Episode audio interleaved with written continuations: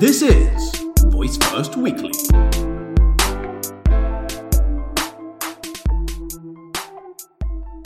Hello, guys. Good morning, good afternoon, good evening, wherever you are right now. I wish you the best of the days. Welcome to another episode of Voice First Weekly Flash Briefing. And today's one is about wine. Yeah, you heard that correctly. You can use Alexa to determine what wine to serve with your dinner. If you don't have a wine knowledge, as it is my case, figuring out what wine to serve with dinner can sometimes be a bit of a challenge. While most of us have a decent idea of what to serve with a stick, when it comes to other dishes like pizza or apple pie, our current knowledge might fall a little short. For those times, there is an Alexa skills.